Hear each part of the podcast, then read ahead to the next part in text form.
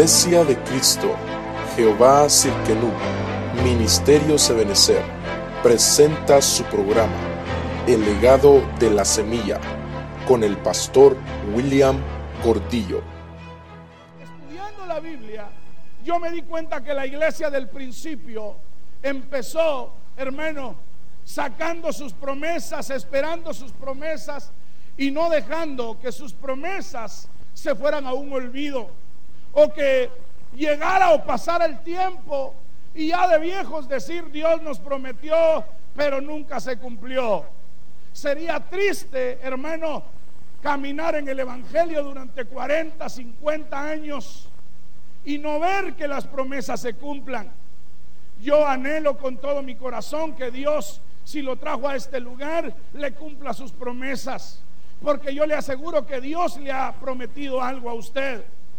Antes que usted viniera a esta tierra, ya usted había recibido una promesa allá en el cielo, su espíritu recibió una enseñanza de parte del Padre para que usted recibiera cosas grandes en esta tierra. Y al ver en el libro de los hechos, yo quiero que usted abra su Biblia en el libro de los hechos, capítulo número 1, verso número 8. Eh, si usted tiene Biblia de papel, es lo mejor que usted puede hacer. Traiga su Biblia de papel. El teléfono es bueno, pero el problema es que cuando ya ha pasado el verso, usted se pone a textear. Entonces, mejor traiga su Biblia de papel y un cuaderno. Y cuando llegue a su casa, diga, cuando llegue a mi casa voy a estudiar acerca de esto. Mejor una su Biblia de papel. No dejemos que la tecnología nos arruine. En el libro de los hechos, y no que sea mala, ¿ok? Mejor dinero lo digo, no es que sea mala, yo uso computador, uso teléfono, pero sentado ahí yo prefiero usar papel. Ahí le voy a explicar otro día por qué. Y en el libro de los Hechos, capítulo 1, verso 8, el Señor hablándole, aún en los 40 días que estuvo sobre la tierra, a la iglesia que estaba en ese tiempo, que hermano era poca después de que el Señor fue a la cruz. Mucha de la iglesia se apartó de, seguir el camino e inclusive algunos de los discípulos dejaron de seguir a Jesús. Algunos Jesús los tuvo que volver a reunir. Usted se acuerda que algunos iban camino de Emaús y Jesús se les aparece. Ellos ya iban de regreso. Y el Señor les habla y les dice, ¿a dónde van? ¿Por qué están así? ¿Qué están haciendo? ¿Quiénes son ustedes? ¿Por qué? ¿De dónde los saqué? Y les empieza a hablar, yo no sé qué montón de situaciones les habló en el camino, pero uno de ellos dice, ¿te acuerdas que cuando Él nos hablaba, nuestro corazón latía, nuestro corazón latía más fuerte de lo normal? Lo que estaba sucediendo era que la palabra, la promesa que se les había sido dada, la estaban encuevando. Y entonces yo me di cuenta que la iglesia en el final de los tiempos, hermano, el diablo está tratando de hacer que se encueven las promesas. Pero yo me rehuso a pastorear ovejas que quieran, hermano, meter sus promesas en la cueva. Porque usted nació para tener promesas habilitadas. Usted nació para que Dios le cumpla promesas. Dios a usted lo ama. Dice la Biblia que desde antes de la fundación del mundo, Dios agarró, hermano, su espíritu, lo formó ahí arriba a usted. Dios se tomó la molestia, si usted quiere decirlo así, de agarrar a uno por uno y enseñarle. Dice la Biblia en San Juan 6:45, y todos serán enseñados por el Padre. Quiere decir que el Padre se tomó la molestia de agarrar su espíritu y enseñarle a usted que usted en esta tierra tiene promesas. Entonces dígale al que está a su lado, tú tienes promesas. El monitor, póngamelo un poquito viendo para acá. Oiga esto. Pero recibiréis poder. Diga conmigo poder. Cuando el Espíritu Santo venga sobre vosotros. Oiga la promesa. Mira la promesa que Jesús les estaba dando. No se desesperen, no se desalienten, no estén pensando en otra cosa. El tiempo viene con de la promesa se va a cumplir sobre ustedes. Y usted me va a decir, pastor, ¿y eso qué es? Parece la cueva de Batman.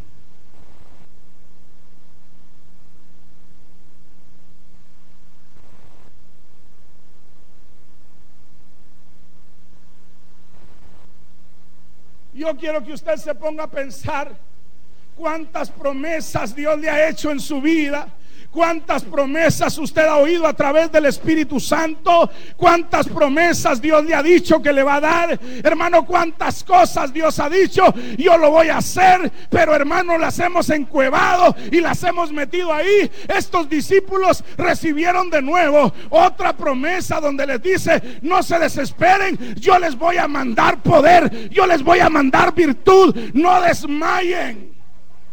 Hermano, ¿cuántas veces ha venido, hermano, la depresión a nuestra vida? ¿Cuántas veces ha venido el desaliento a nuestra vida queriéndonos meter a la cueva? Porque cuando viene el desaliento, lo que el diablo está tratando de meternos con el desaliento es encuevarnos. Lo trató de hacer con Elías.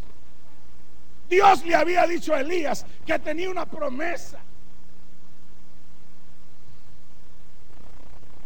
Que tenía, hermano, una bendición que hacer.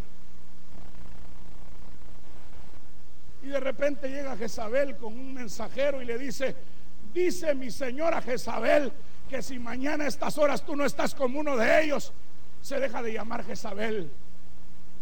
Y Elías recibe el mensaje, ¿sabe cuál es el problema? Que dejamos que el diablo meta pensamientos a nuestra vida y nos meta, hermano, en un desaliento tal que nos metemos en una cueva. Y entonces yo quiero que este año de la libertad usted rompa la cueva y diga a partir de hoy voy a empezar a disfrutar de mis promesas. Y a mí me impresiona sobremanera porque en Hechos capítulo 2 verso 33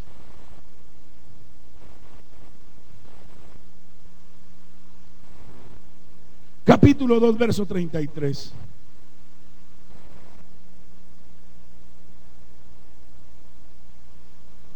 Así que, hablando el apóstol Pedro después de haber recibido la promesa, ya Dios les había dado la promesa.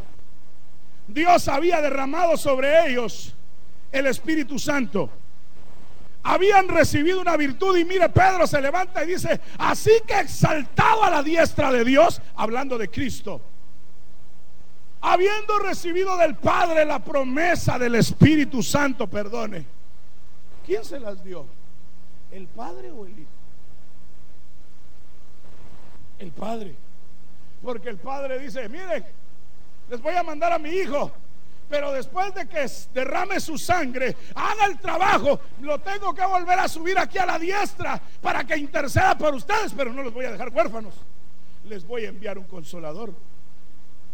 Esa palabra consolador viene del griego paracleto, que significa abogado consolador. Tal vez estás metido en la cueva de la falta de perdón y hermano, estás ahí refugiado y la promesa es que te van a perdonar tus pecados, te van a hacer de nuevo, que cada día hay una oportunidad para tu vida.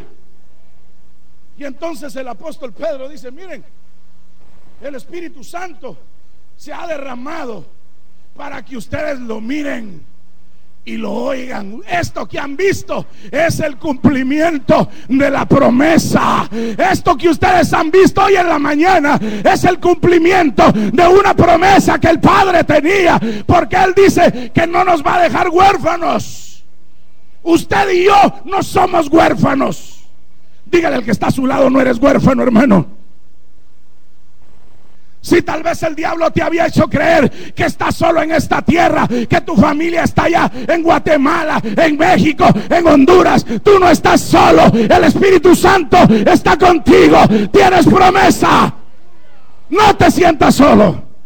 Dígale que está a su lado, no te sientas solo, hermano. Y entonces yo le decía, Señor, ayúdame.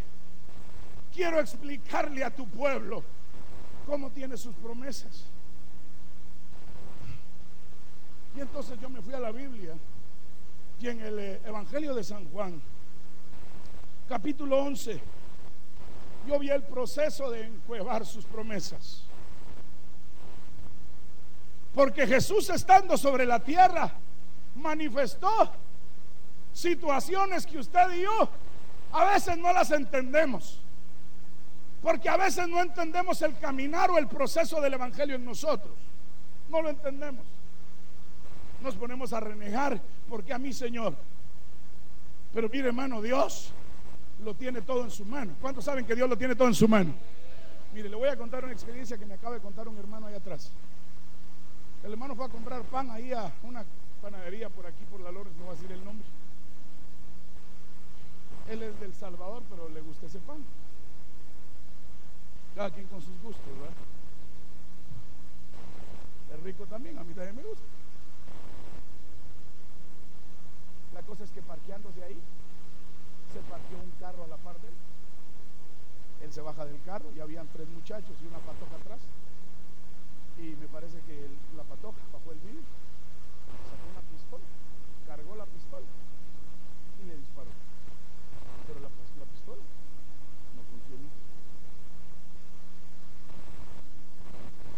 Y entonces, cuando ya lo vieron bien, dijeron, no, no él, nos equivocamos, vamos, es otro. Y se fueron huyendo. ¿Usted se hubiera imaginado si el ángel de Jehová no hubiera estado con él? Ah, entonces, déjeme, ¿por qué le conté esto? Porque hay una promesa que el ángel de Jehová acampa alrededor de los que le temen y los defiende y los guarda y los lleva y los lleva y los lleva. ¿Por qué? Porque Dios está con usted. Yo quiero que este año usted empiece sacando, hermano, de la cueva sus promesas. Porque muchas veces, hermano, nos hemos estado deteniendo. Hemos tenido que detener el campamento a causa de que hay una enfermedad en el campamento. A mí me impresionaba porque la hermana que llegó a profetizar como que hubiera sabido mi mensaje. Me- lo mismo me pasó el viernes. Si usted vino el viernes, usted, usted pudo ir, hermano, y créame, el único que sabe mis mensajes es el que está en video. Y de ahí, tal vez mi esposa, y a veces mi esposa. Pero Dios, hermano, lo tiene todo en sus manos y sobre todo a los de Él. Y a los de Él jamás va a dejar, hermano, que las promesas dejen de cumplirse. Si usted había pensado, "Pa- pastor, ya pasó el 2010, ya pasó el 2011 y no recibí ni conquisté. La promesa es que fue proclamado el año de la conquista. Y si aunque estemos en el año de la libertad, este año todavía usted puede conquistar. Entonces yo le decía, Señor, ayúdame. Porque ¿cómo le explico a tu pueblo que tiene sus promesas encuevadas? Y en San Juan capítulo 11, verso número 3 yo encuentro una historia de dos hermanas y un hermano sin padres. Entonces puede ser tu caso, puedas tú pensar que no tienes familia, no tienes padres, que tal vez tú puedas pensar que no tienes a un padre en esta tierra. Pero aunque tu padre biológico no esté en esta tierra porque ya partió, o porque no lo conociste, o porque te abandonó, déjame decirte que hay un padre ahí en el cielo que no se ha olvidado de ti y que va a cumplir la promesa. Tarde o temprano va a llegar la promesa. No encueves tus promesas, dígale que está a su lado, no encueves tus promesas, hermano. Mire esto. San Juan 11:3. Entonces las hermanas mandaron a decir a Jesús, Señor, mira, al que tú amas está enfermo. Déjenme ese verso ahí. Puede ser que tú no te sientas amado. El que tiene sus promesas encuevadas no se siente amado no se siente amado ni por los hermanos, ni por el Señor, ni por el pastor, ni por nadie que lo rodea. ¿Por qué? Porque piensa que solo aman a otros. Entonces Dios en esta mañana tal vez, hermano, tú le dijiste en la noche, es que el pastor como ha cambiado conmigo, es que la hermana fulana como ha cambiado conmigo, nadie ha cambiado, todos seguimos iguales, tal vez pasaditos de libras, pero Dios es el mismo, Dios está ahí y Dios te trajo en esta mañana para volverte a activar las promesas. Entonces estas hermanas en alguna oportunidad oyeron que Jesús les decía a ellas, Lázaro, yo amo mucho a su hermano. En algún momento oyeron la promesa, tal vez estaban sentadas a la mesa y oyeron que Jesús dijo, oh, yo como amo a su hermano Lázaro. Parecía que Lázaro cuando Jesús llegaba, Lázaro se salía.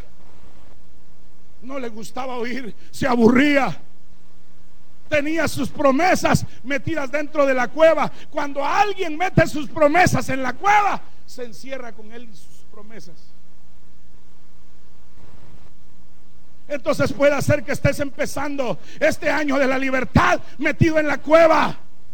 Hermano, en la cueva solo hay oscuridad, en la cueva solo hay muerte, en la cueva solo hay tristeza, en la cueva solo hay dolor. Hermano, afuera te espera la gloria poderosa de Dios, afuera te espera el viento recio, afuera te espera el viento suave, afuera te espera el terremoto del Espíritu Santo, afuera te espera su gloria. Y entonces estas mujeres ni siquiera fueron ellas mandaron un mensajero.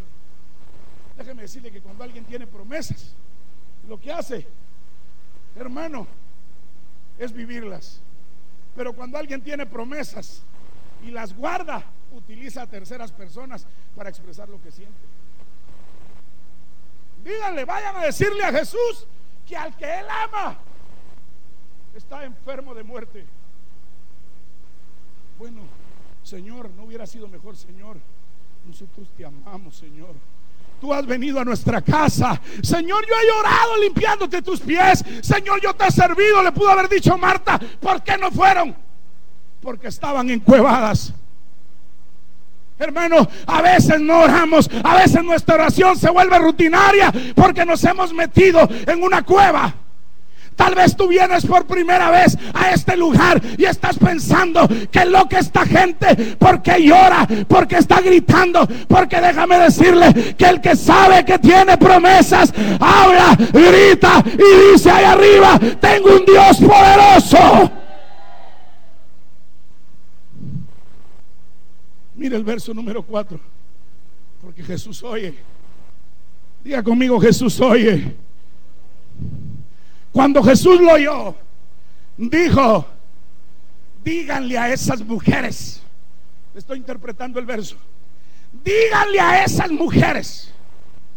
Oiga, hoy Jesús te está diciendo, díganle a esa iglesia de Cristo, ministerio se benecer en la ciudad de Chicago Allá en el 4300 al norte de la Kedval, las enfermedades que han tenido no han sido para muerte, son para vida. No se encueven las promesas.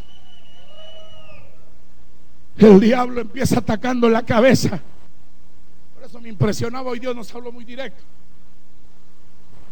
El diablo trata de encuevar al ministro para que cuando encueva el ministro y el pueblo se encueva. Por eso es que yo no me encuevo, hermano. Dígale que está a su lado. No te encueves, hermano, no te encueves. Alguien me decía hoy, pastor, me gustó el dicho. A mí aunque me saquen por la puerta, yo me entro por la ventana. Y tiene razón. Cuando uno ama la presencia de Dios, cuando uno sabe, hermano, valorar la presencia, uno sabe cuál es el mejor lugar. Mire, yo una vez fui a Miami con mi familia y, le he contado a usted, pasamos a un restaurante que decía, all you can eat for five dollars. Y mi hija, la grande, la sabia, dijo, papi, ¿ya te diste cuenta que no hay carros en este parqueo? Yo dije, tal vez acaban de empezar. No, papi, si está vacío es porque a la gente no le gusta. Yo dije, bueno, pues, vamos a ver, está barato, 5 pesos, somos 10. Los 5, pues, estamos bien, 50 pesos, está barato. ¿Sabe que a veces por el sentimiento nos unimos a algo? El sentimiento, el amor hacia el dinero es la raíz de todos los males. Yo ahí probé un mal. Comer basura por 5 pesos. Solo voy a comprar una penca de bananos y me hubiera llenado más.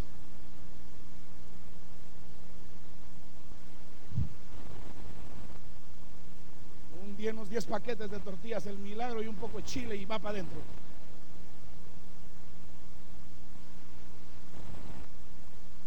A veces nos encuevamos porque empezamos a ver los sentimientos. Yo me uno a él, yo me uno a esta, yo me uno a aquel. Es que es mi mejor amigo. Lo que estás haciendo es encuevarte. Un encuevado jala a otros encuevados. Oiga, esta enfermedad no es para muerte.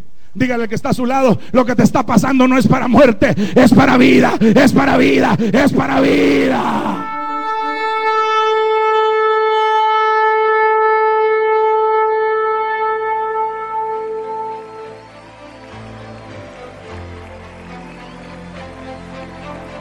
Iglesia de Cristo, Jehová Sidkenu, Ministerios Ebenezer, presentó su programa, El legado de la semilla, con el pastor William Cordillo.